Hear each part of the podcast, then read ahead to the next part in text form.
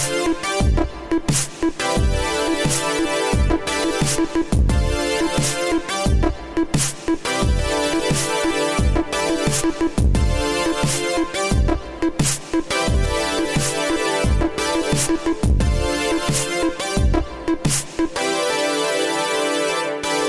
and welcome to Tomorrow. I'm your host, Joshua Topolsky. Today on the podcast, we discuss Kamala, the boys, and a spider shoe.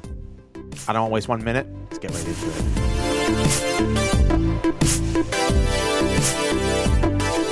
it. Well, we're back.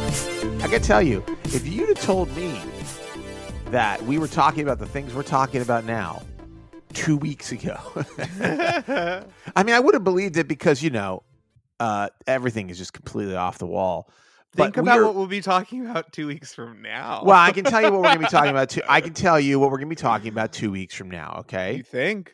I'm, I have I have a feeling, a strong feeling in my heart, uh, which is, can you hear me? Okay, Yeah, I can hear you. which is there's going to be a October, I'd say probably around the 25th, 26th, 27th.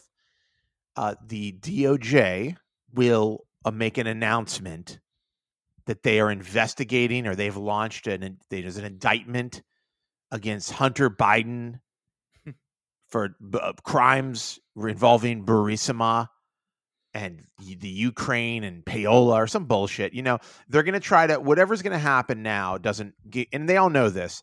They're going to try to they want to just recreate 2016 in any way possible. And uh so you know, they're going to they're going to they're going to pull some bullshit like you know, some Biden is a criminal and we're now prosecuting them at the 11th hour. Um, and I think, you know, it won't work because I think people are um, less stupid than they were in 2016. That's my belief. That's my Yeah, I mean, I remember people being like, when the Republicans sling mud, it sticks. When we do, it doesn't. It's so strange. It's like, well, because their voters are dumb. yeah, I mean, I think anybody who is is you know buying into whatever bullshit Trump and his cronies now discuss is just like they were there's they already believed whatever was going to be said. It was not. It's not like there. You don't have to reach to get them to buy into it. There, these are people who are just dying to believe any story uh, that is out there. Um, and so anyhow, but but but so we're in we are in uh, the end game now, as they say in the great Avengers film, uh, End Game. Uh, we're we're we're twenty some days, twenty odd days away from the most uh, important election, and probably in American history, I would imagine at this point. I mean, maybe that's reaching, but I think we're definitely at a point where it's like we're going to go, um, you know, we're going fascist dictatorship or we're going to try to like keep democracy going in this country some form of democracy as broken however broken it may be uh, senator mike lee from utah this is a big hubbub today on twitter. This is of course thursday thursday t- uh, Yeah. uh, thursday october 8th 2020 um, mike lee senator u.s senator from utah is literally like you know democracy is overrated. We shouldn't just have democracy rank democracy as he de- describes it. So like literally like him just coming out in support of like a fascistic or dictatorial regime uh which is you know I, I, di- I would not have had that on my bingo card necessarily. Um it's like you know people have stopped saying they, they have everybody's kind of saying the the quiet part loud now. Um you know it's uh it, like like Trump today they announced this is again the October 8th they announced that they're going to hold the next presidential debate via you know do it remotely because Trump is a walking pus bag of infectious diseases. And um those weren't their exact words but I think it was that was the kind of the gist. And Trump was like I'm not going to do it. I'm not going to sit on you know he's like they can mute you. Like it's like yeah okay. I Yeah, he gave away like his whole like yeah. the only strategy he ever works with was just just like keep talking. Yeah, if you could talk over, he's like, I'm only a debate if I could talk over the person and yell over them just the whole time. It's like, you know, it, it would be it is poison to Trump to debate in an in a venue where the volume of your voice has no bearing on the conversation, you know, where it's like you actually have to talk about things. Um that is, you know, very dangerous to him. he also called Kamala Harris a monster several times on Fox. And I was thinking, like, to Trump, she is a monster because the scariest thing he can imagine is a black woman who has power. Um, and so I think I, in the world in the world of Trump, like what it would be considered a monster to him is like that very thing, and so it kind of makes sense. Uh, in the way that kids imagine, like the scariest thing they can imagine is like that there's like a monster under the bed or something, or like in the closet, you know, because their world is not very expansive. They're not like I'm not afraid of, you know, they're not afraid of serial killers. Um, anyhow, so it's just a real disgusting mess out there, uh, politically, you know. But uh, and elsewhere, it's also a bad mess. But uh, I'd say less of a bad mess. I mean, there's a new Mel Gibson movie where he plays Santa Claus. Uh, no, no, thank you. Yes, Mel. See Mel Gibson as a broke, violent, angry Santa Claus in Fat Man trailer, a dark action comedy. It's like you know, no thanks. Starring Mel Gibson. It's like I'm good. You mean the guy, the racist anti-Semite who belongs to a Catholic cult? I think I've we got enough of those in government, don't we? I don't have to fucking see it on the silver screen as well. I love this idea that like he we owe him a second chance. Like for what? What like He's paid his dues, man. you, He's paid you got dues. to be a m- famous movie star. If you just go back to normal, I, that's what you're owed. Like you know what I mean? Like I, I don't know what to tell you. I mean, I, I will say, like, you know, Mel Gibson was like the king of the world for like 20 years. I yeah, mean, like that's enough. I think you know he could have, I mean, just to be clear, he could have he's not entitled to being like prince of the universe for life. I mean, Mel Gibson's career wasn't on a downturn when he was like caught on tape being a racist anti Semite. No, it was not. It he was was doing he great. doing the Passion of the Christ. No, no, no, no, no. This is, I think, pre Passion of the Christ. I mean, I think this might be around the same time. They're very intermingled. I feel like that stuff all came like intermingled with this, but you know, he was like hot shit. You know, Mel Gibson was hot shit. He had every opportunity in the world in Hollywood. And all he had to do was not be racist and not be anti Semitic. And now, like, we're supposed to be like, okay, Mel, you've paid your dues. You've gone for 10 years without making millions and millions and millions He's of dollars. also just like never apologized. Like he's just like never really said sorry No, for I that or for said- beating his wife No, I mean, well, you know, listen, uh sometimes girlfriend. well, who knows? Uh speaking of wife speaking of speaking of what I'm not googling it. Speaking of wife beaters, this is another story I saw today. Brad Parscale, who uh, was the was the now I don't know if you know who Brad Parscale is, uh, Tony, uh, because uh, hold on, I want to get his um, I'm just getting his data up here. But Brad Parscale was uh, this fucking alt right fucking piece of shit who was like Trump's like digital director for 2016, and then um, Everyone was like, he's such a genius because they just like yeah. flooded Facebook with memes. he basically was like the guy behind you know like the you know racist sexist you know weird right-wing nazi memes that people are like oh that really helped trump win the election. Uh you know, he's basically an incel or something. I mean, he's basically like a computer nerd you know he's like a weird computer nerd who somehow got like hired by trump. So after 2016 they're like this guy's a genius. This is our this is our guy right? And he became the they made him the campaign manager for uh 2020 I mean, he basically was a web developer. He actually he began working for the Trump Organization in 2011, developing and designing websites and creating and managing digital media strategies. So, so he was like a part-time web developer for the Trump Organization. Anyhow, um, so uh, yeah, he named him his campaign manager, and um, and and and Parscale was like he, I remember like not several months ago, and I'm gonna get I'll talk about Tulsa, but like several months ago, he was like, We're uh we're about to launch the Death Star.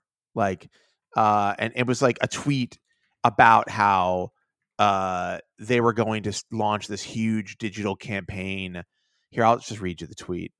Actually, this is, will be part of a tweet sequence that I do later in the day. For nearly three years, we've been building a juggernaut campaign, Death Star. It is firing on all cylinders data, digital, TV, political, surrogates, coalitions, etc. In a few days, we start pressing fire for the first time. This was on May 7th.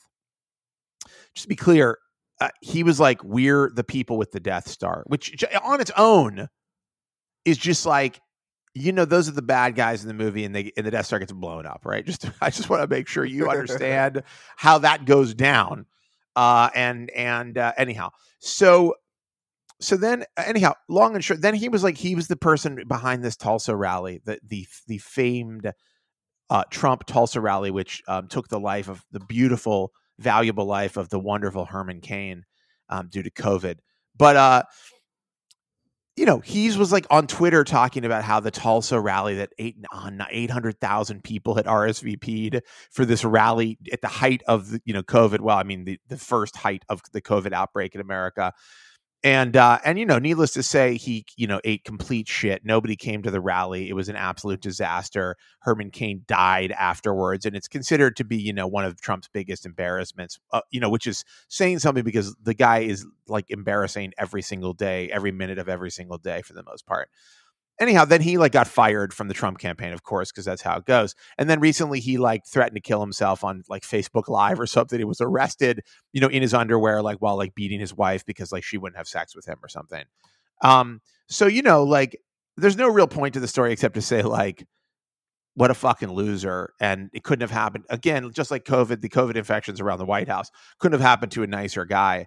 Uh, but it's interesting to see the expose all of these people that are around Trump to be exposed for the absolute garbage that they are, you know? Just like the worst people with the worst ideas, uh uh you know, it, like awful fucking uh um uh you know, awful positions, politically awful positions, personally, just garbage people.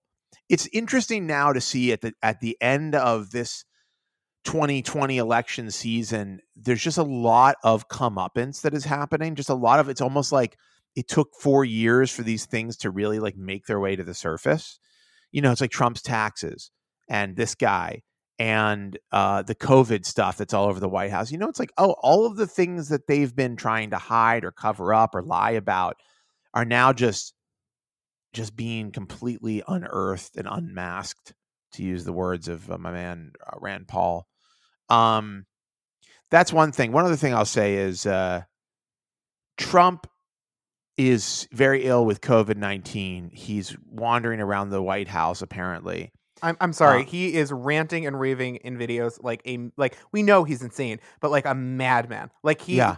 honestly sounds it, it sounds like he's doing an impression of a crazy person. It's he's, like he, okay, he's like drawing with his own shit on the walls. Yeah, so we're in like we're in like and this is real. Like we're really in um like the emperor has no clothes territory with 100%. this guy. Like it's actually saying. it's actually really crazy, you know, like the story I don't know for if, if Tony knows the emperor has no clothes concept, but in essence it's like all of these people around the emperor telling him that he's fully clothed when he's in fact totally nude um like appeasing and propping up and and making up lies to like satisfy this like insane leader you know this insane emperor. And and like this is like what we're like literally what's happening in america right now. It's so fucking weird. Um you know he is infectious. No one is in the hospital for five days and then goes out of the hospital like first off that doesn't happen if you need oxygen for for covid-19 they keep you there for a while because things can change really rapidly. But he, he is producing uh, the disease in his body he is an infectious person. They refuse to talk about when he's last had a negative test which i assume has been weeks ago at this point.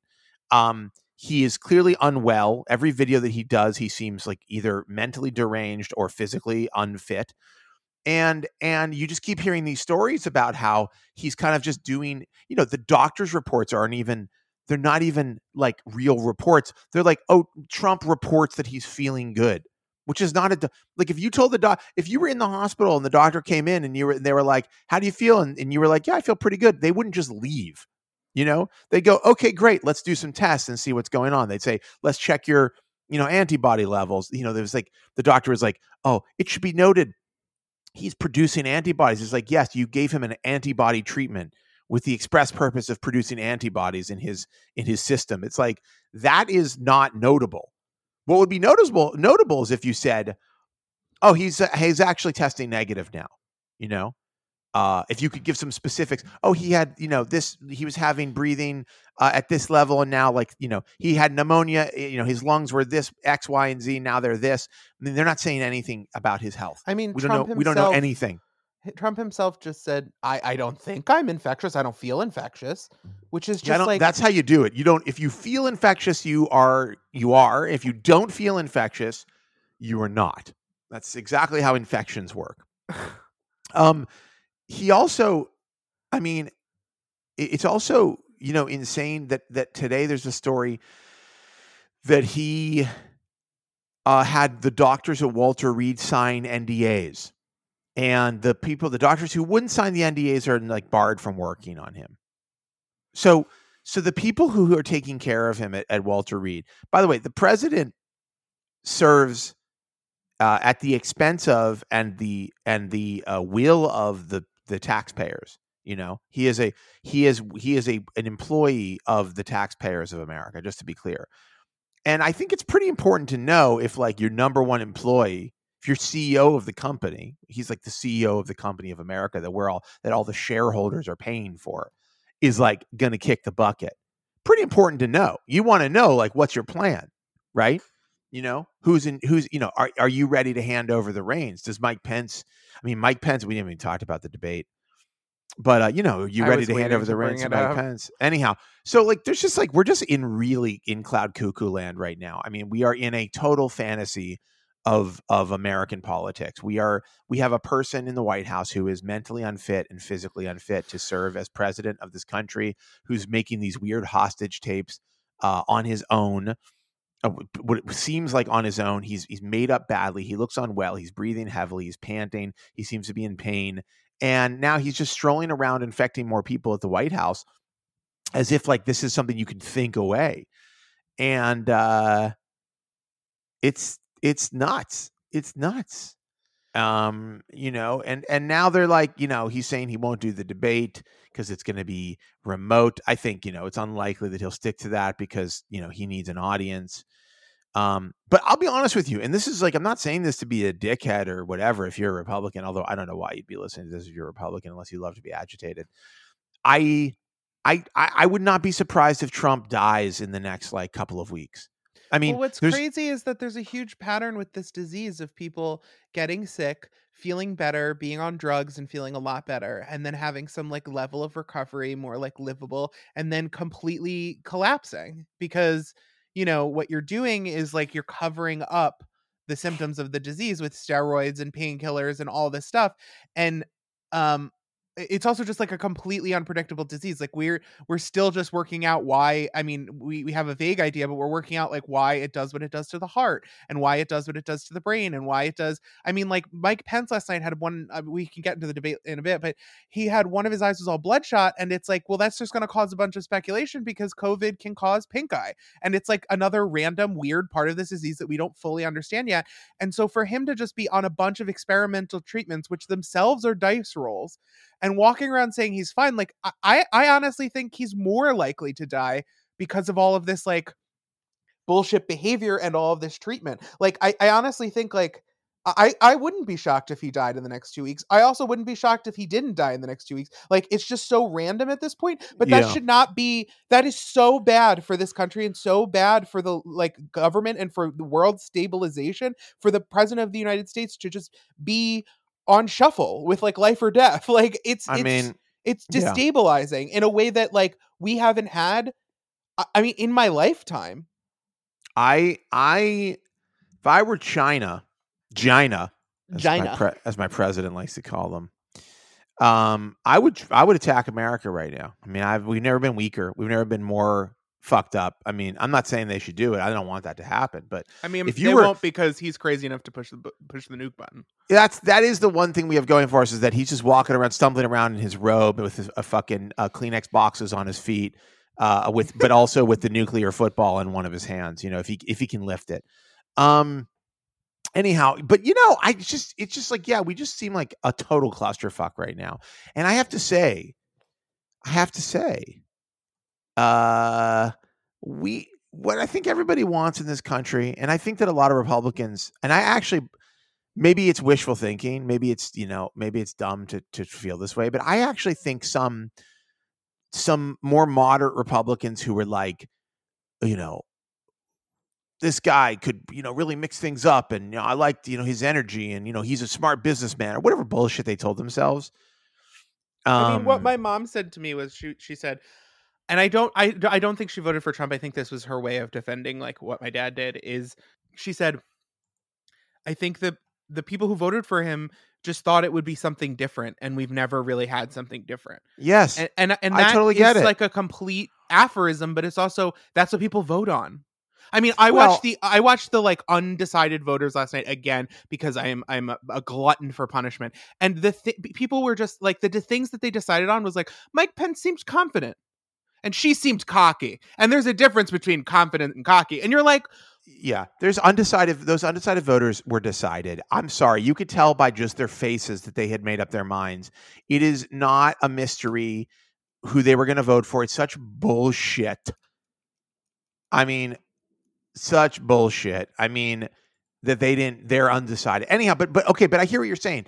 I don't believe in undecided voters. I really don't. I think you've got to be like you something mentally wrong with you like you might have a met some kind of disability. If you at this point don't aren't sure which party and what uh, ideals you're voting for like like you have to even be so low information quote unquote but even people that quote unquote don't engage with politics they don't know anything that's going on you have to fucking know at this point because you can't leave your goddamn house. Right right but also but also there's just basic things like like i'm pro-life i'm not pro-life. You know i'm pro-choice i'm pro-life. Like those are things that you should know at this point if you're an adult uh, how you feel about that. You know, I'm for, you know, uh, uh, I want religion in my schools. I don't want religion in my schools. You know, uh, uh I believe in, uh, you know, equal rights for all races in this country and all people, or I don't believe in that. Like those are things that are just basic party platforms that are very easy to wrap your head around. And you should just go and look.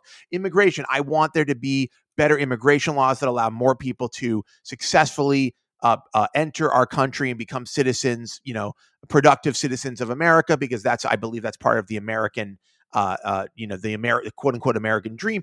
I, I think America should be a, a, a, predominantly white, only white first nation, white Christian white nation, and we should let as few immigrants as possible in. These are these are very like easy to figure out basic platforms. You don't have to say I like Mike Pence or I like uh, Kamala Harris. You just have to be able to answer a question about how you feel about really basic issues affecting you. You know, like I think we should send more jobs overseas.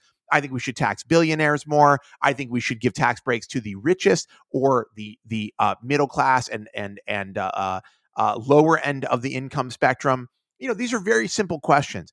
At any rate, uh, what the fuck were we talking about? I had a point to make. What were we talking about just before you mentioned the voters? The uh, oh, the, the, the Trump that people wanted something different. I was gonna say I think that like the I totally understand to a degree. Now I of course heard what Donald Trump said, and I was like, this person's racist and I would never vote for a racist person, no matter if I agreed with every single policy, except for when he said that Mexicans were rapists. I'd be like, oh, well, that's it for me. Like, I'm out.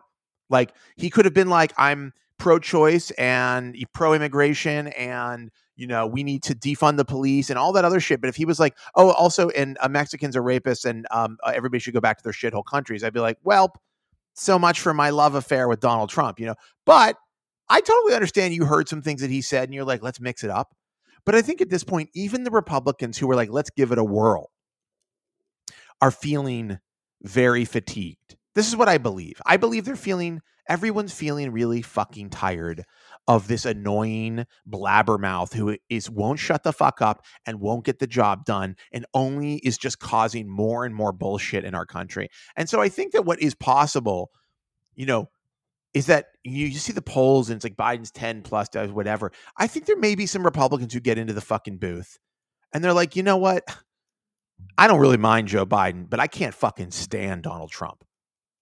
You know, I, I actually think that's a possibility. Also, I was going to ask, did your parents vote for Obama? Yes, my parents were Clinton, Bush, Obama, Trump, now not voting. I mean that shit. You can work out the pattern there. No, I mean, I, me I, I, I, there's no pattern. The only pattern is they like to mix it up. I mean, the only pattern they pick like, the winner. They pick the winner. Okay, well, not voting is is a way of picking a winner, I guess. Um, I'll take it again. I'll take it. But here's the thing that's interesting. I think the Obama Trump voters. There was a woman on in the undecided voters a group last night who looked like a basically like a Florida woman. Like I was like, I don't know, I haven't heard from this woman, but she looks like a batshit crazy woman from Florida. Because uh, I have a fair share of the, I have some of those in my some of those people in my family and have certainly known a fair share of them. And I was like, this is a woman who was like, I'm voting for Obama, now I'm voting for Trump. Like that's that. If that's an undecided voter, that's I don't know what that is. That's like an agent they're of chaos. Picking the more no, they're picking the more entertaining person. I yeah, mean, yeah, they're picking. The, yeah, they're they're voting on like the way you vote on you know uh, America's American Got Idol. Yeah, yeah. Like, like American Idol actually no, but American Idol you have to like people do have like singing capabilities, but on America's Got Talent, it's like you might just be like a knife thrower or whatever, and that could be thrilling in a way that like a break dancer isn't. You know, like I, I, think you know, and I I think that you're right, I, but I do think part of the reason for that is that like I think we're America has grown tired with this show and we're not we were as much as I hate him, we were a little bit in love with hating him or eh, with him for a while because it was so beyond the pale of anything that had ever been allowed or we had ever seen or yeah and and it was so fascinating. Even if you hated him you couldn't stop thinking about how much you fucking hated him. Yeah and I, now I, I think we're all just fucking tired and i do think that like the shine of the shine of talking about him has gone off of it like similar to like I, I always think of him in the way I really do always think of him the way that I think about how Britney Spears was in 2007 because it was America's pastime to like shit on or defend or just obsess about this person because you, it was just a shattering of norms like you know celebrities are supposed to be perfect at all times and they're supposed to have perfect teeth and they're supposed to always say the right thing and if they mess up they do a quick apology on the cover of a magazine and it's gone and we never see any of it. And she was literally like shitting and like fucking throwing an umbrella at the police and like like she lost her mind. And I think we were fat. America loves a breakdown and then like a comeback. That we yeah. were such a self destructive people. We just we we want to we want to just like jam all this crazy shit in, no, it's and it, it's we, exciting. It's tabloid. We, we do like, love we do love the comeback. I mean that is uh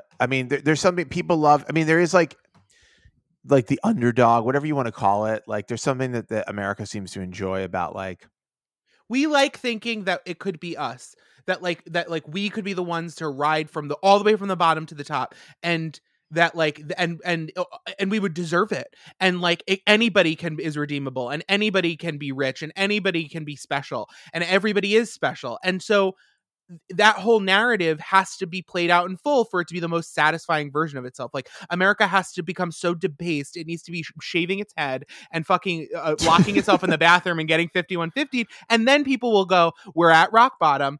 You know yeah. what? Well, That's I also boring. Now I let's mean, go. Let's get it back. Let's be the America Obama saw. And it's I like mean, it's fucking exhausting because I mean, humans are dead.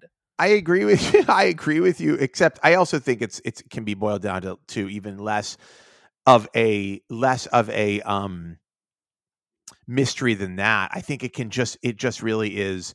Uh, we like a sh- people love a show, and and uh, there it's it's like there is a certain segment of the audience that doesn't know when the show goes from like um humorous entertainment to like a real fucking problem you know like like to something that's really scary and i think it was obvious to me from the beginning that trump was was a sideshow and to me i was like i would never take this person seriously but it's like it's like somehow the media which i think is the media is is is very very diseased and needs to be completely upended and i don't mean like in the way that the alt-right and the fucking right wing talks about but there is something truly deranged about the way the media covers um like just covers stories like like when, when the media does stuff you know and this is like the new york times view it's like you know uh, they covered the first uh, debate of this season, the presidential debate, and it's like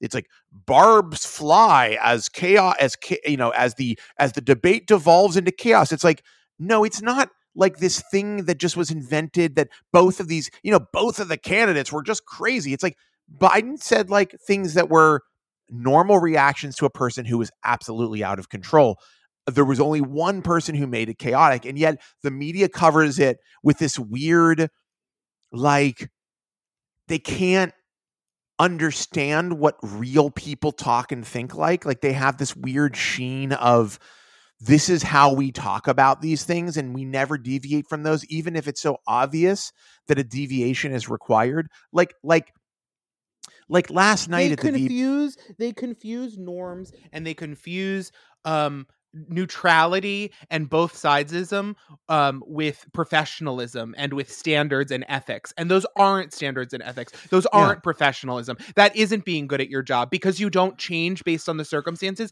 does not mean you're good at your job. It means you're not adapting to the circumstances. It drives me fucking nuts. Like last night at the at the VP debate, uh, you know, people were like um people were like the, or the the the Susan Page, who is the uh, the moderator, you know, never never when when she would ask like Pence or even Kamala a, a, question and they would just not answer and just go to some other topic. She was never like, hold on a second, you didn't answer my question, and I want a direct answer to this question. You know, he said when she was like, "Would you accept? Will you accept the the the, the results of the of the election?" You know, he basically dodged it and talked about something else. And I would have come back and said, like, if you know, you realize if you don't, I mean, somebody would, a normal person would have said, hold on a second. You need to tell me if you'll accept the results of the election or not. We have had elections in this country for hundreds of years, and no one has ever, the only time ever there's been a dispute over the results was when there was a legitimate dispute over who won the fucking election in in 2000, you know? And and uh, it wasn't even like, you know, it wasn't even like somebody claimed they won when somebody else didn't. It was like we need to figure out who won. Uh, uh, and then it was stolen by the Republicans because they're bastards. but, but you know what I mean? Like, I would if I was, you know, Ryan, if I asked you, if I was like, you know, uh, did you, did you, will you, uh, if I ask you to leave the house, will you leave? Like, because I'm, I, th- I need to go to bed pretty soon. You're like, you know, uh, you know, houses, all houses are different, and they all some have windows, some have uh, doors. You know, some some don't. And I but what's really repairs in my but, house recently, but, and but what's really important, nice. but what's really important is that uh, is that uh, you know we treat houses fairly. You know, I'd be like, hold on a second, uh, will you leave or not? Like, you didn't answer my question. I need a fucking answer. I'm going to bed. Um, you know, it's like they're like uh, why would a why would a moderator? It's like they're so stuck in their own dipshit media brain, journalism, weird like journalism, TV voice brain that they can't talk to people. Like if you watch from other countries, if you watch Australian uh, interviews or or even British interviews, very often uh, French eh, people who are interviewing in France they like do not let people just not answer questions. There's something about the American theater of of of uh, journalism, quote unquote journalism, that prevents us like like we're we think it's rude to ask a follow up. We think it's rude to be to not let somebody wiggle out of an answer. I think it's fucking insane. I think if you ask somebody if they will accept the results of the election when there is zero indication, zero from every possible front, except for Donald Trump's big, fat fucking mouth, that there would be anything untoward in this election, anything that is fraudulent or anything that is deviates from the norms that we've experienced in every other election that, that you wouldn't say like how can you sit here and not answer a question when there is no reason to believe that there would be anything wrong with the results of this election? You know? I, there's never before in the history of the fucking presidency has a president said, maybe I won't accept the results. I'm not going to leave. I'm going to fight the results of the election. That's madness. That's madness. That's all we have separating us from dictatorship is that you can say, we elected, we the people elected a new person. Now you got to get the fuck out. You know? And if we can't do that, and, and and if you got you have a media that wants to treat this shit with kid gloves, like like you're gonna hurt little Mike, little Mike Pence's feelings might get bruised if you ask him a tough question and you force him to answer, you know, mother may not be very happy with him afterwards. He may get scolded when he gets home. But fuck you. Like, get them to answer the question. Get them to answer the fucking question. Don't act like it's okay if they just say bullshit and then you move on.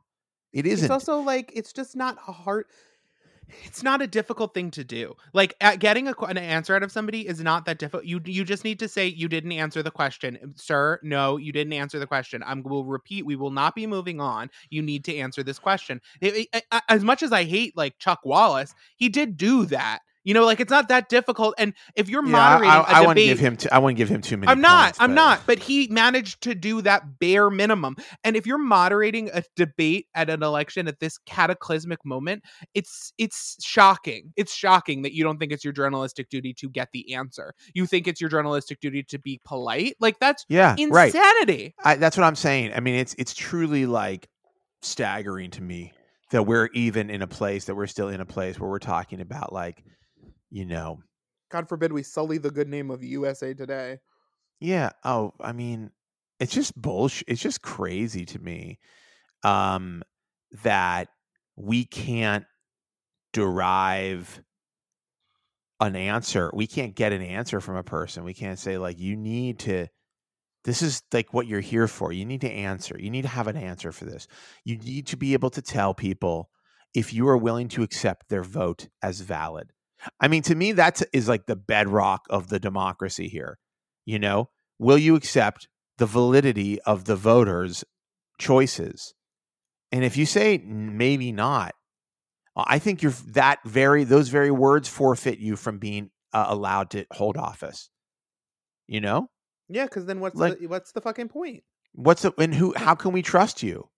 If you will, if you believe that you know better or more than every other elected official in the history of this country almost without fail you know? Like what do you what the fuck is going on? So yeah anyhow a lot of bad shit going on in the world right now. Very uncool. Not in the world really just uh, actually all over the world but america's particularly heinous. Anyhow we're gonna know really soon. Tony i got to and i'm gonna tell you something. You have my promise. If biden wins which i believe he can and should and will I'm going to be so done talking about politics. we will podcast. talk about so many other things. I I, I, I, I, I will. It will change the foundation of my personality. If we're being, honest. I was talking about this last night with my brother-in-law. Uh, you know, we were like, remember when like weeks would go by and you didn't know what the you know you didn't know what the president was doing. He was he was doing regular presidential stuff. Maybe you'd see like, oh, he signed a new bill or he's well, you know, whatever. Like you know, he's traveling to Cairo or whatever things that a president does. You didn't hear shit about scandals. The you know Obama's biggest scandal was like people were mad he wore a tan suit one time. Uh, like that's the kind of stuff people were talking about with, with Obama. You know, uh, and and listen, I'm not saying he was a perfect president, not by any means. There are lots of things that he did that I don't agree with. There are way more things he did that I do agree with. I should say. Uh, but like, I am very happy to not be thinking about, talking about, hearing about, worrying about uh, screaming about, podcasting about the president of the United States and what they're doing today. Like, it honestly isn't that interesting to me. It was never that interesting to me. The only reason it's become a topic of conversation in the world and on this podcast and anywhere else that you go, it's because we have an absolute fucking madman in the White House who just has made all of our lives chaotic every day with his bullshit. This is what I'm saying. Like, I think that there are people who are just like, you know, I, I'm a Republican, but I'm fucking exhausted. You know, I need a, I need at least four years off from whatever this is, from whatever this feeling is. And I think a lot of other people feel that way. I don't think I could live through this again. I think that was a one shot for this body. I really don't think I would make it through another four years that, of this exact stuff playing out. Like it's it, it, it this is not the way of, uh, human beings are supposed to live. Like it's no. It, it, I, and honestly, like we're keeping the rest of the world and like our species hostage right now. Over what? Over like fucking this this bozo in self tanner and whether or not he decided to do a racism today? Like it's insanity. I, I i understand that like this country is there's a mental illness epidemic and we don't educate people and there's horrible voter suppression but like guys we have to be better than this. Like, in order to survive as a species that created nuclear weapons, we have to be better than this, and ne- we can never be like this again. It like I, I don't I I'm it's shocking because like you I use people constantly say like never forget about the Holocaust. I, we I, we can't be doing this again in a hundred years. Like this has I'm, to stop. This has to well, stop. You would you would like to think. Well, I mean, it would, the crazy thing is you would like to think I mean, I've heard my entire life people talk about the Holocaust and talk about concentration camps and and the way you know immigrants were treated in Germany, Jewish immigrants and other immigrants were treated, uh, and and how that sort of snowballed into you know mass exterminations and genocide and world war. And and and what the mantra has been my whole life is like we can never forget we could we must you know learn the past so we can never repeat it or whatever. Um and yet here we are like on the precipice of exactly the same shit with just a different group of people and it's like if you were to replace you know the the the you know words you know uh, illegal aliens or, or mexicans or whatever trump says and his cronies say with jews you'd be like oh my god but it's like somehow our brains are incapable of making the appropriate connection. I mean, like they, but also there's a lot of people who are still saying that about Jews. Like, no, and they're in the same group. It's true. It's fucked up, and uh, it's a, it's a mess. You know, it's a it's a messy, horrible, upsetting, depressing situation that I honestly thought in my lifetime I would not find myself in. I I, I guess I like naively was like, I don't it's know. It's the belief, it's the 90s neolib thing of just like history is over and now all that's left is to manage like neoliberal capitalism. And like it's all we did it, guys. Like it's just all up from here. The arc of history will just keep getting better. We solved yeah. it. And it's like, that's not true. We have to maintain and manage this shit. We can't ignore when there's a movement of conservatives trying to push judges through to change the way the law is is is works. We can't ignore that when we cut education funding and health funding. We can't ignore these things and be like, well, you know, it was nice when we had it, but we're managing. Like those, yeah. the it, it, it, we didn't. Trump didn't happen all at once. And like all of this, the COVID did not happen all at once. This is a death by a thousand paper cuts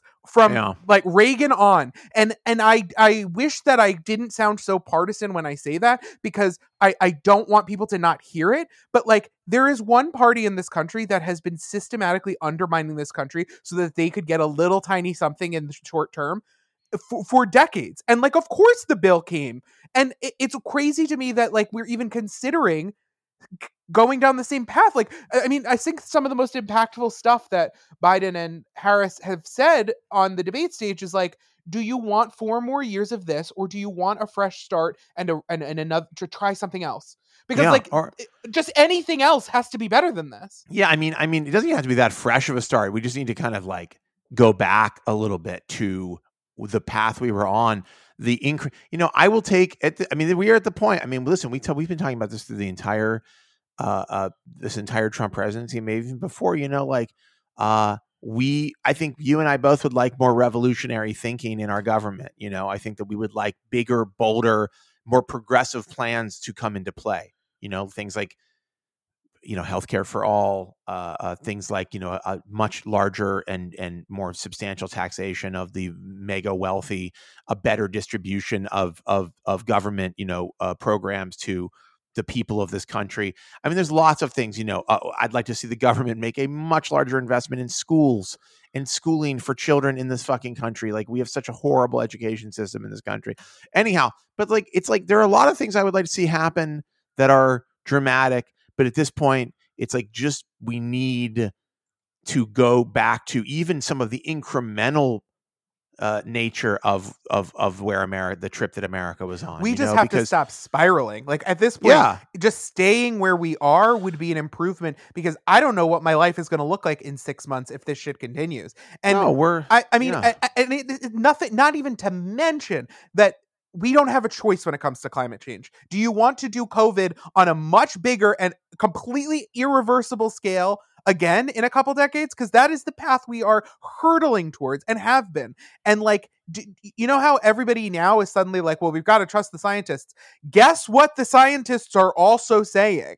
Uh, our number one priority needs to be COVID, and our number two priority after that has to be climate change. It has to be because.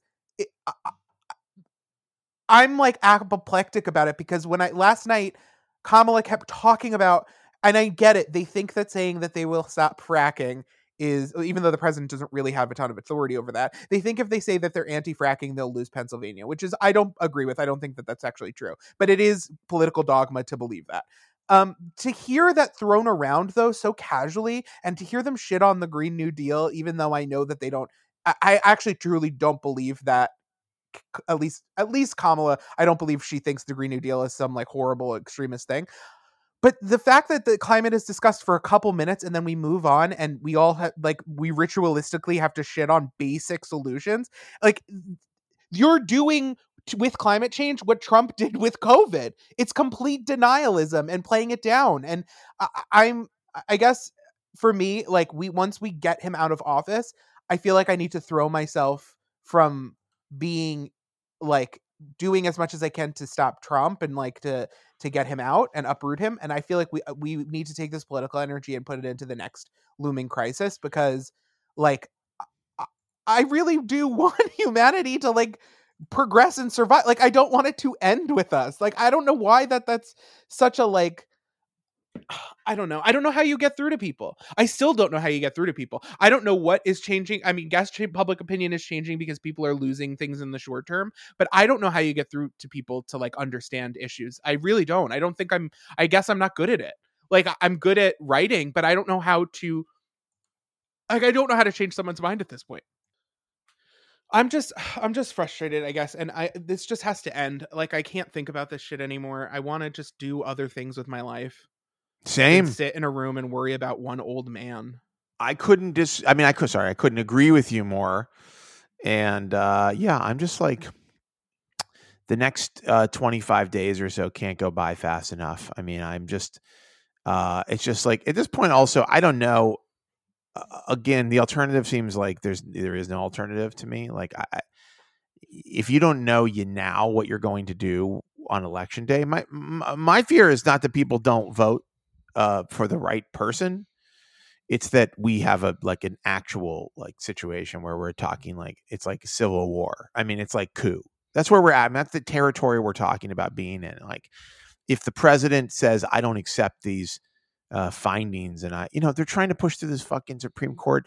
I mean, the president yesterday, the president Trump, literally was like, "We're going to stop trying to get stimulus money for the American people who are like historically suffering, out of work, uh, economically devastated. We're done with that because I need to ram through this Supreme Court nominee who."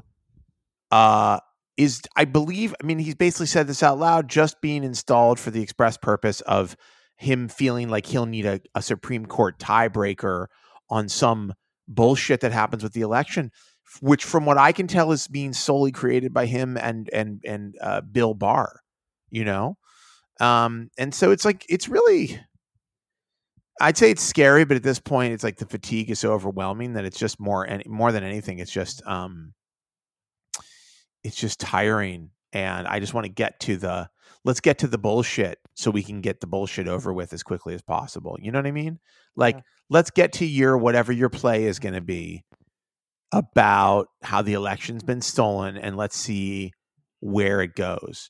Because I do think there's got to be I think some... what happens is I told John this earlier because I he was like worried he's worried about all of this. I I think um we get a definitive answer that Biden won that night or the next day that Biden won um and then once Biden like Trump refused to have a concession speech he refuses to call Biden he refuses to he gives a speech about how he did actually win and this isn't ending here Biden gives a speech uh, uh declaring victory and like not expressly calling out Trump, but saying that like this is a decisive victory and we won't like stand for anything else.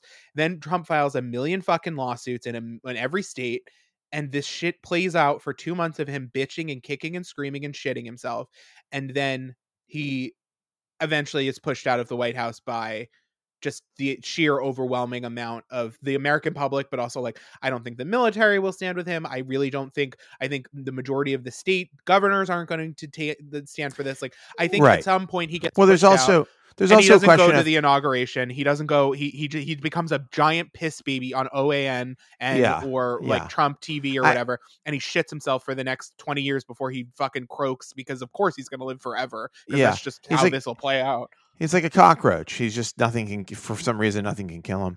I do think that's probably close to accurate. I do think that once if it is a you know I we're I don't I don't believe we're going to be in a situation with this election where we're like it's a 10,000 vote difference or a 100,000 vote difference. If Yeah. that were the case, it's a different story. I think the? Republicans truly believe. I think their rats are scurrying off the ship at this point. I think it's chaos over there. I don't think they have faith in in their movement, in him. I don't think they understand even what they're doing at this point.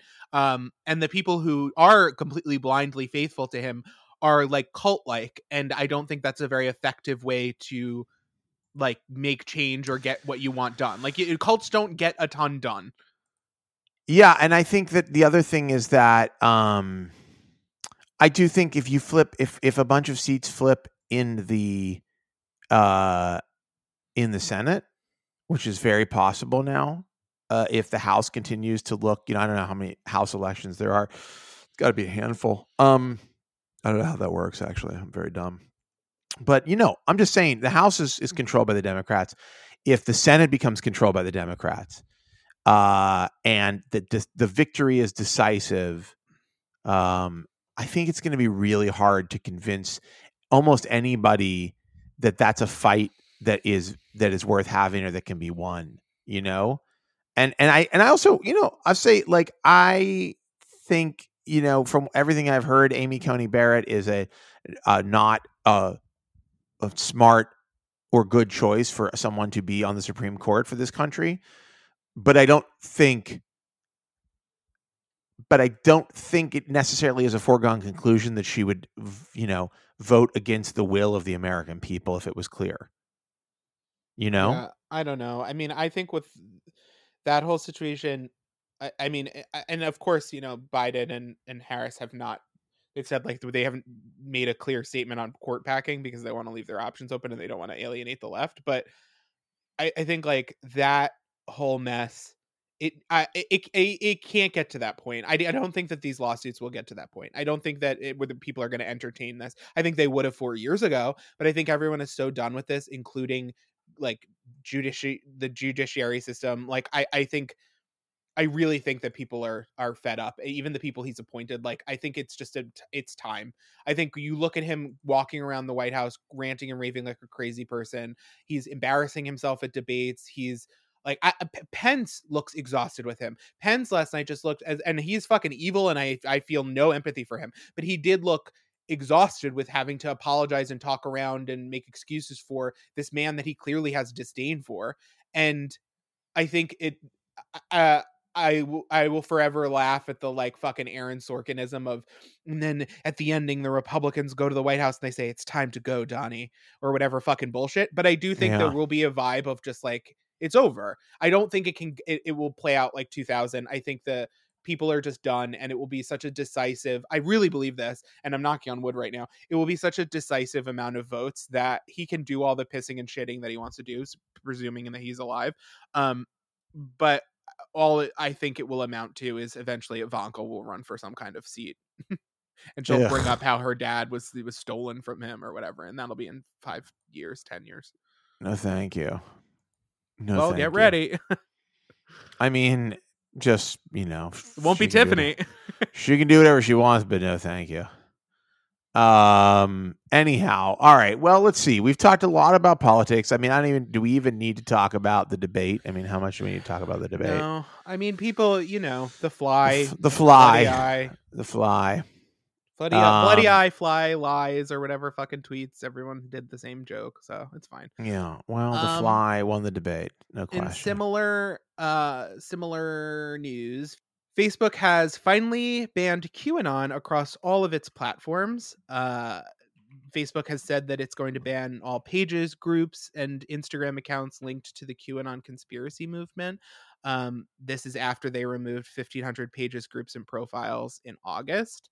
Um, QAnon, for anyone who d- doesn't know, is an insane conspiracy theory based on meaningless haikus on an anonymous posting website um, that believes that all the upper levels of government are pedophiles that create chemicals that keep themselves young or something. Uh, and Uh, yeah, I don't know. There's a. This is all covered. some of these David- people have gotten into the Senate, so Yeah, this is all covered. I mean, the thing about QAnon that you should know is that uh, I mean, it's roughly that the, you know the the plot of their uh, of their conspiracy is that there's a um uh, there's a global uh, cabal of of world leaders and deep state actors who are all involved in child trafficking and pedophilia um, and and you know every president but uh, Donald Trump is involved um, and like it's essentially there's a book uh, written by a, a, conspiracy theorist complete not not job named david icke which i've talked about a million times called the biggest secret.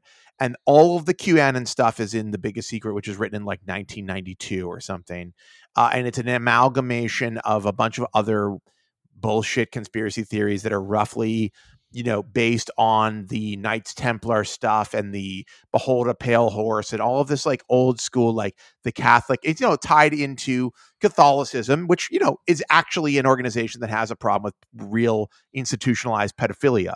Um, but you know, it's nonsense. It's complete nonsense that has been on the internet now has been like turned into um just like this this this uh I don't know what you call it. Uh, just this this cesspool. It's a religious. It's a religious movement at this. Yeah, point. this like cult are like interpreting are interpreting these strange messages to mean whatever they want it to mean, and they put their faith in Q, and they show up to rallies and blindly like support whatever they've uh, the the influencers within this Q community say. I mean, it is a bunch of people who feel confused with information, they feel duped, they feel disadvantaged, and so they're clinging to this fantasy that makes them feel powerful. I mean, it's all conspiracy theory stuff. Makes them feel powerful and par- partaking in special knowledge and and in control of of a world that is wildly out of control.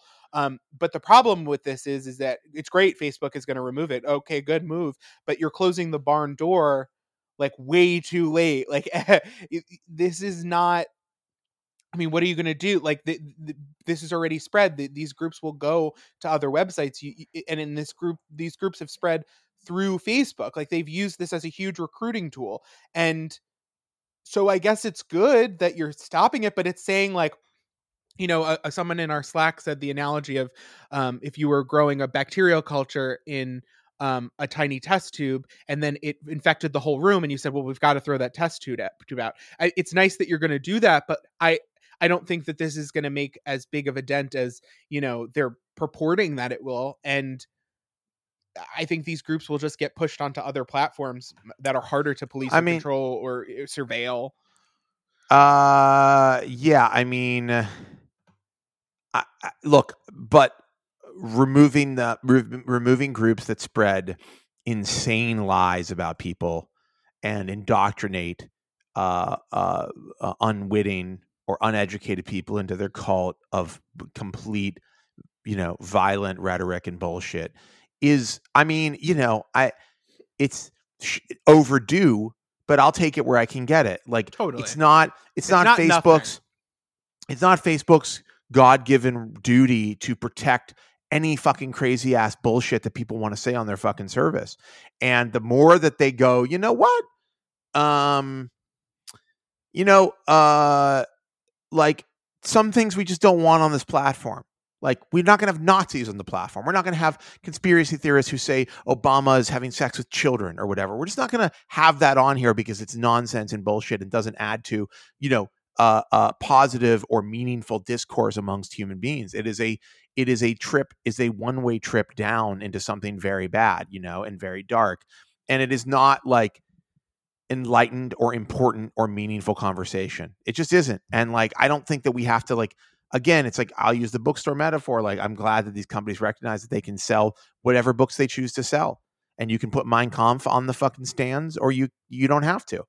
And uh, you know, basically, like it's like anyhow. I, I I'm not going to give Facebook a lot of credit, but I'm glad to hear it happening. I'd like to see it happen more. I'd like to see, and I think we'll see in a lot of these um, these races where QAnon people have gotten the nomination or whatever. You know, it's like Laura Loomer has a nomination for a House seat in Florida or something. But the if you look at the polling, it's like she's going to be absolutely destroyed.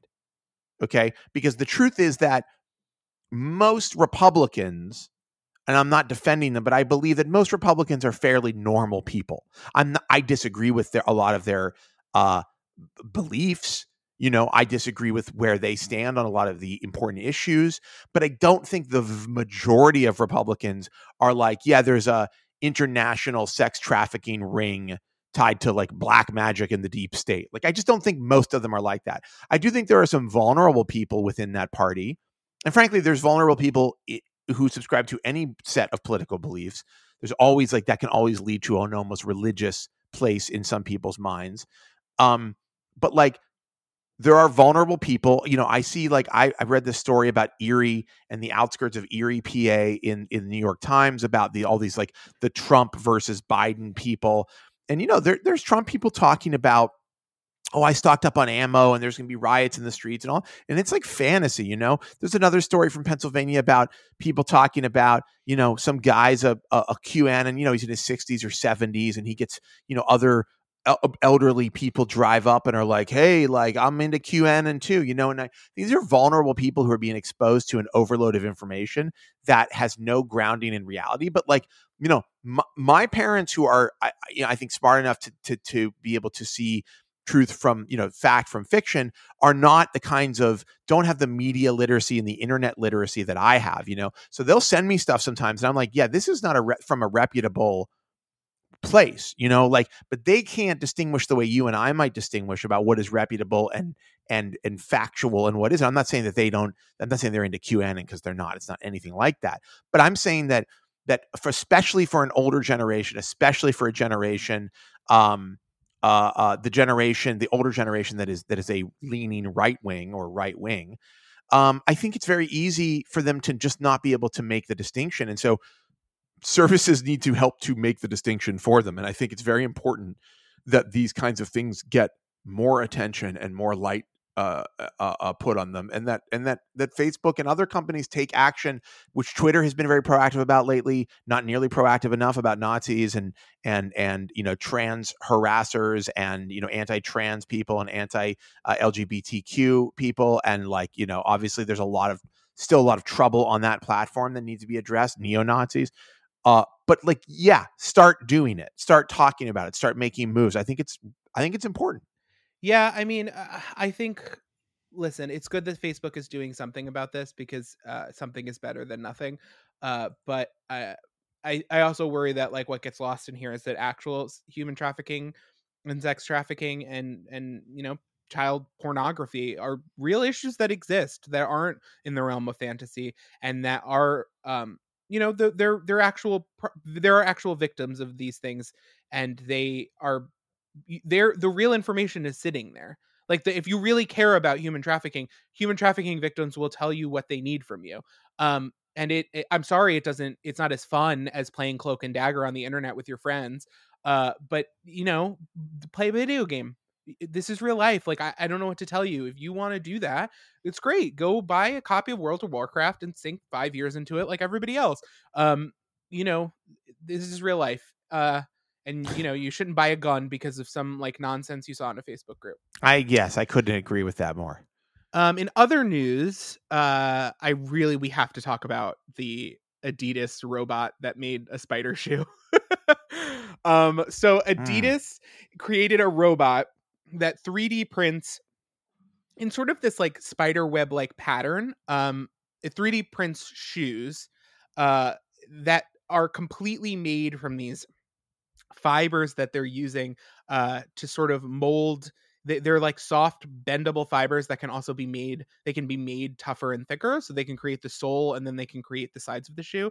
Um, it's it's these aren't going to be for sale just yet but it is an amazing accomplishment and it's sort of fascinating because like they're solving for a shoe i guess but the applications of this i mean this is a 3d printer that could create something with such spectacular detail you could make a variety of clothes you could make a variety of things that uh, in your own home i mean you would just need to buy thread and the designs would all be online um it, it, it's prohibitively expensive at the moment. We're talking way down the line. Um, but they're creating these shoes that they I mean they call the line of shoes strung.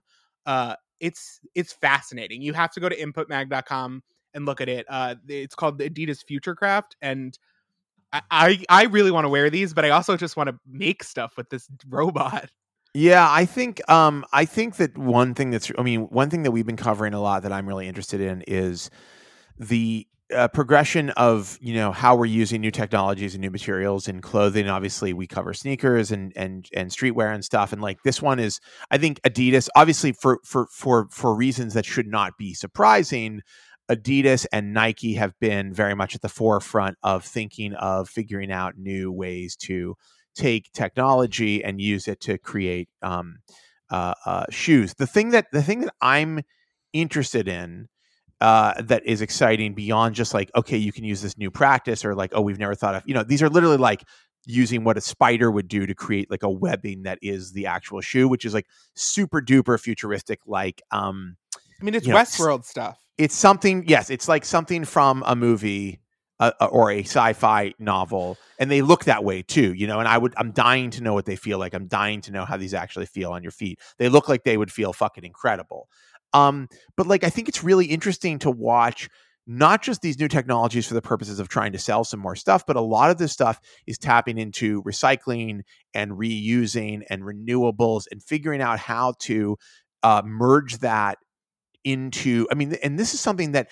no other part of like essentially the quote unquote fashion industry has really ever made any progress on. Like the fashion world has been largely interested in dealing with like expensive goods for an elite group of people and not giving a fuck about the ways that they create. In fact, there have been stories that you've probably read. I think we did one on the outline a while ago.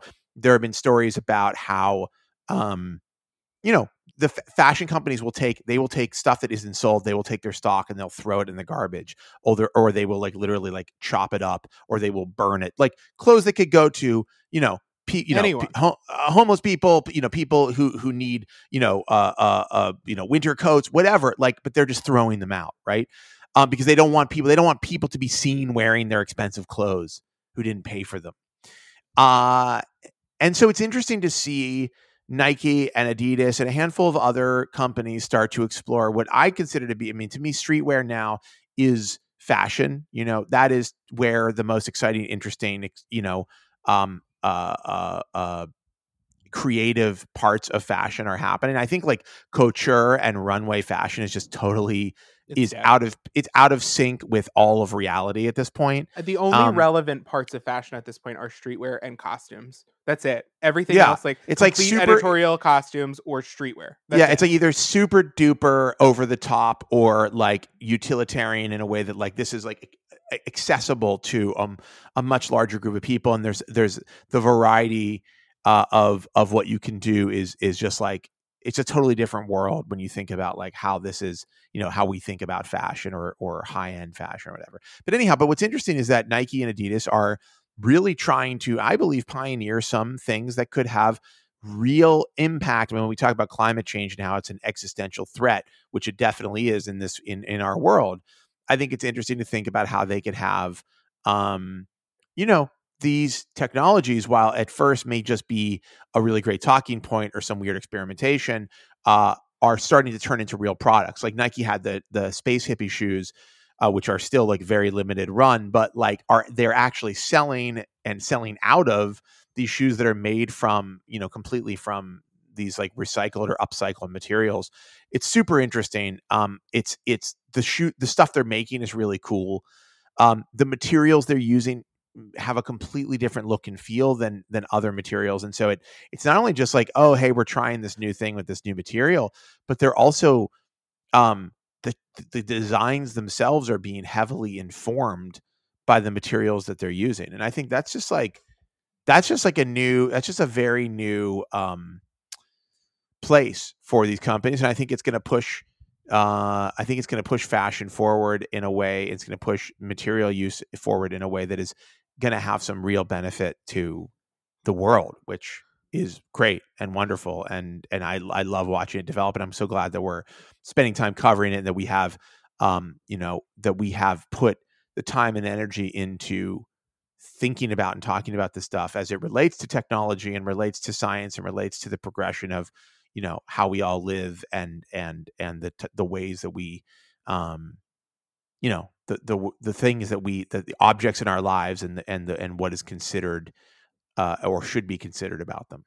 It's just interesting that shoes are where the only area of the clothing, garment, fashion industries uh, that really do cross over with technology pretty frequently, and like a, a, a core part of of say a sneaker is the technology that like how it enables you to feel better how it enables you to perform better how it feels how it looks how it's constructed uh it, it crosses over with tech in a pretty heavy way and and most of fashion doesn't. I mean you have like brands like uniqlo that use like tech as a gimmick and like they use it as like a as a fashion. They use it as a as a trend that they can ride um but you don't see a ton of this outside of outerwear where you don't really see a ton of uh, tech infused into fashion and it's really long overdue because fashion and clothing has such an outsized impact on the planet and it has such an outsized impact on economies and on the media um, and so I, I, it's exciting to see this stuff progress forward and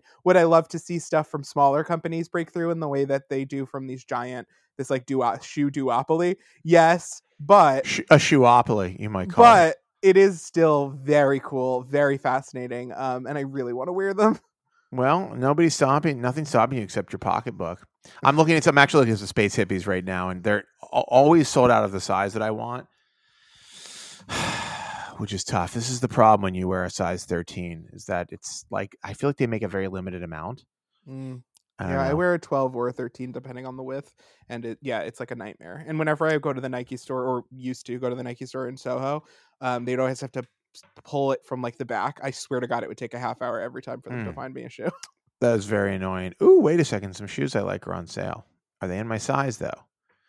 Definitely not. Wait, they are. It's exciting. Okay, we're at the part of the podcast where I'm shopping, so I think that means we got to wrap it up. yeah. Uh, let's do nice things. Let's do nice things. I'm ready. Um, my nice thing for this week is a show on HBO called Lovecraft Country.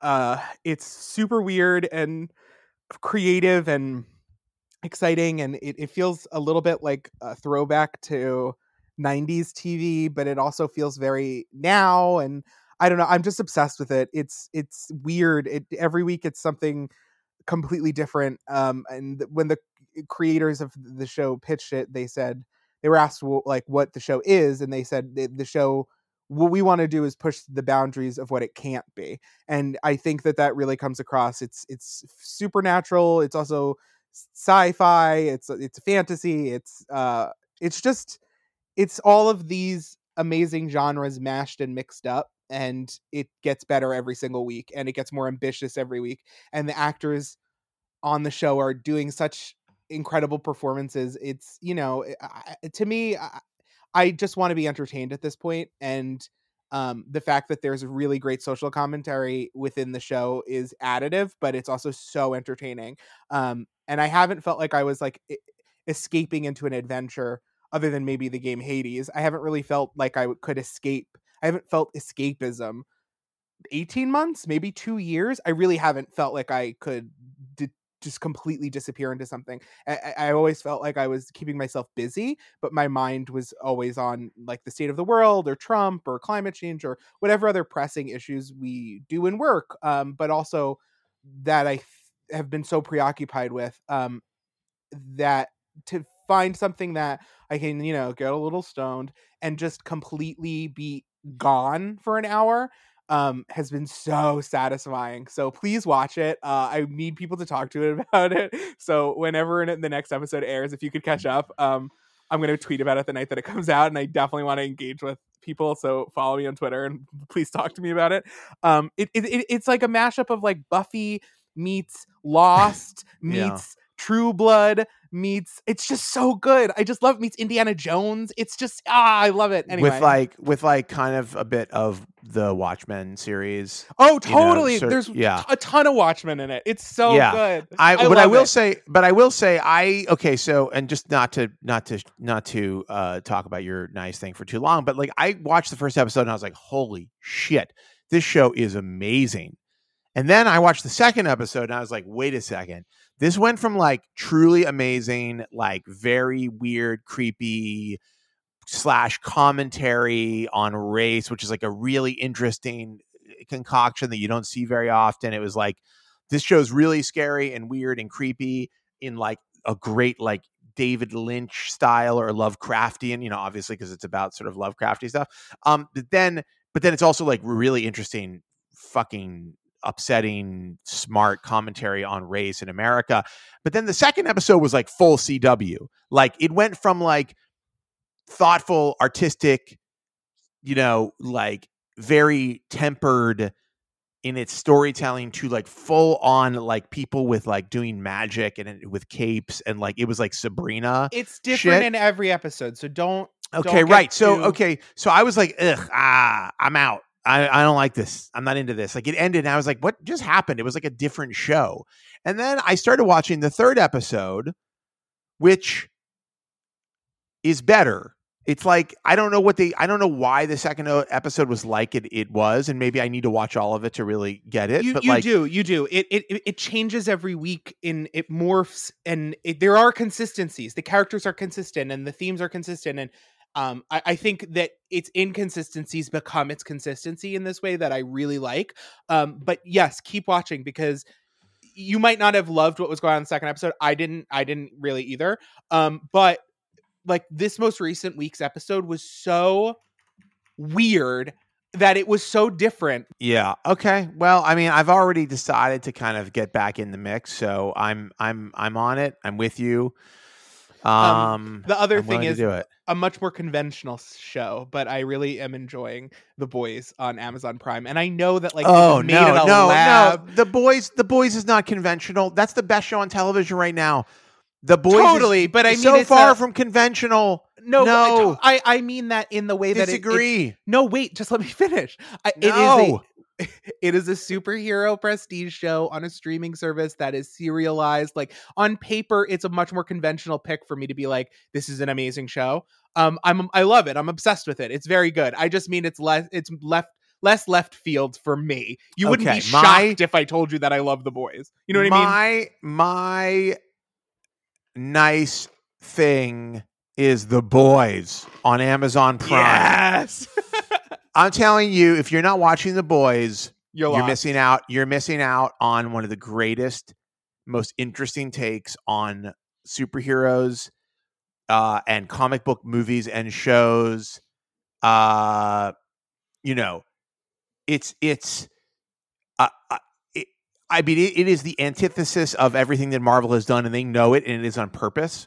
And it's it a fucking so smart. middle finger to Marvel, and it is so smart. It really, really just comments on the whole superhero concept and mystique as it sits in our brains, the way that it has been like capitalized and monetized and and and put into this like machine by Marvel and other large studios.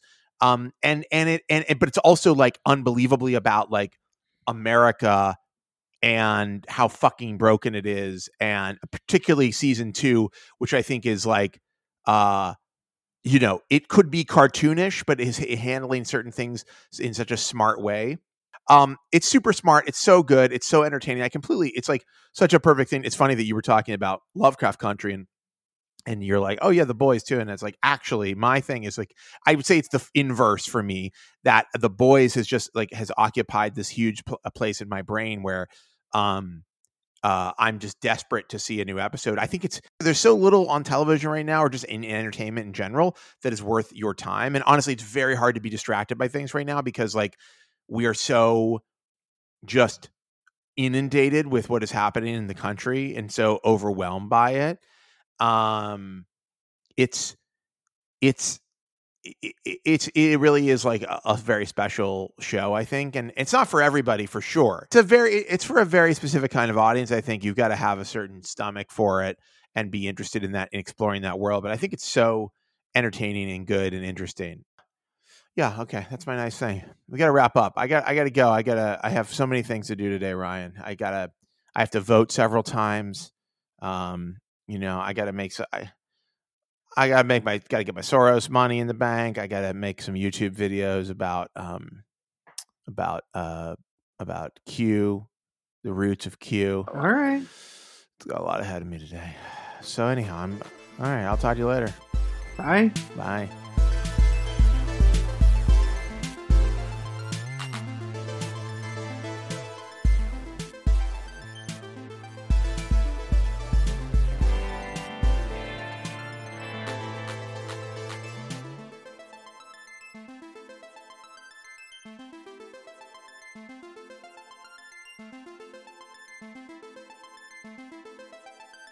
Uh, well, that is our show for this week. We'll be back next week, more tomorrow. And as always, I wish you and your family the very best. Uh, though I have some bad news. Your family started a fly parody account on Twitter, and now everyone hates them.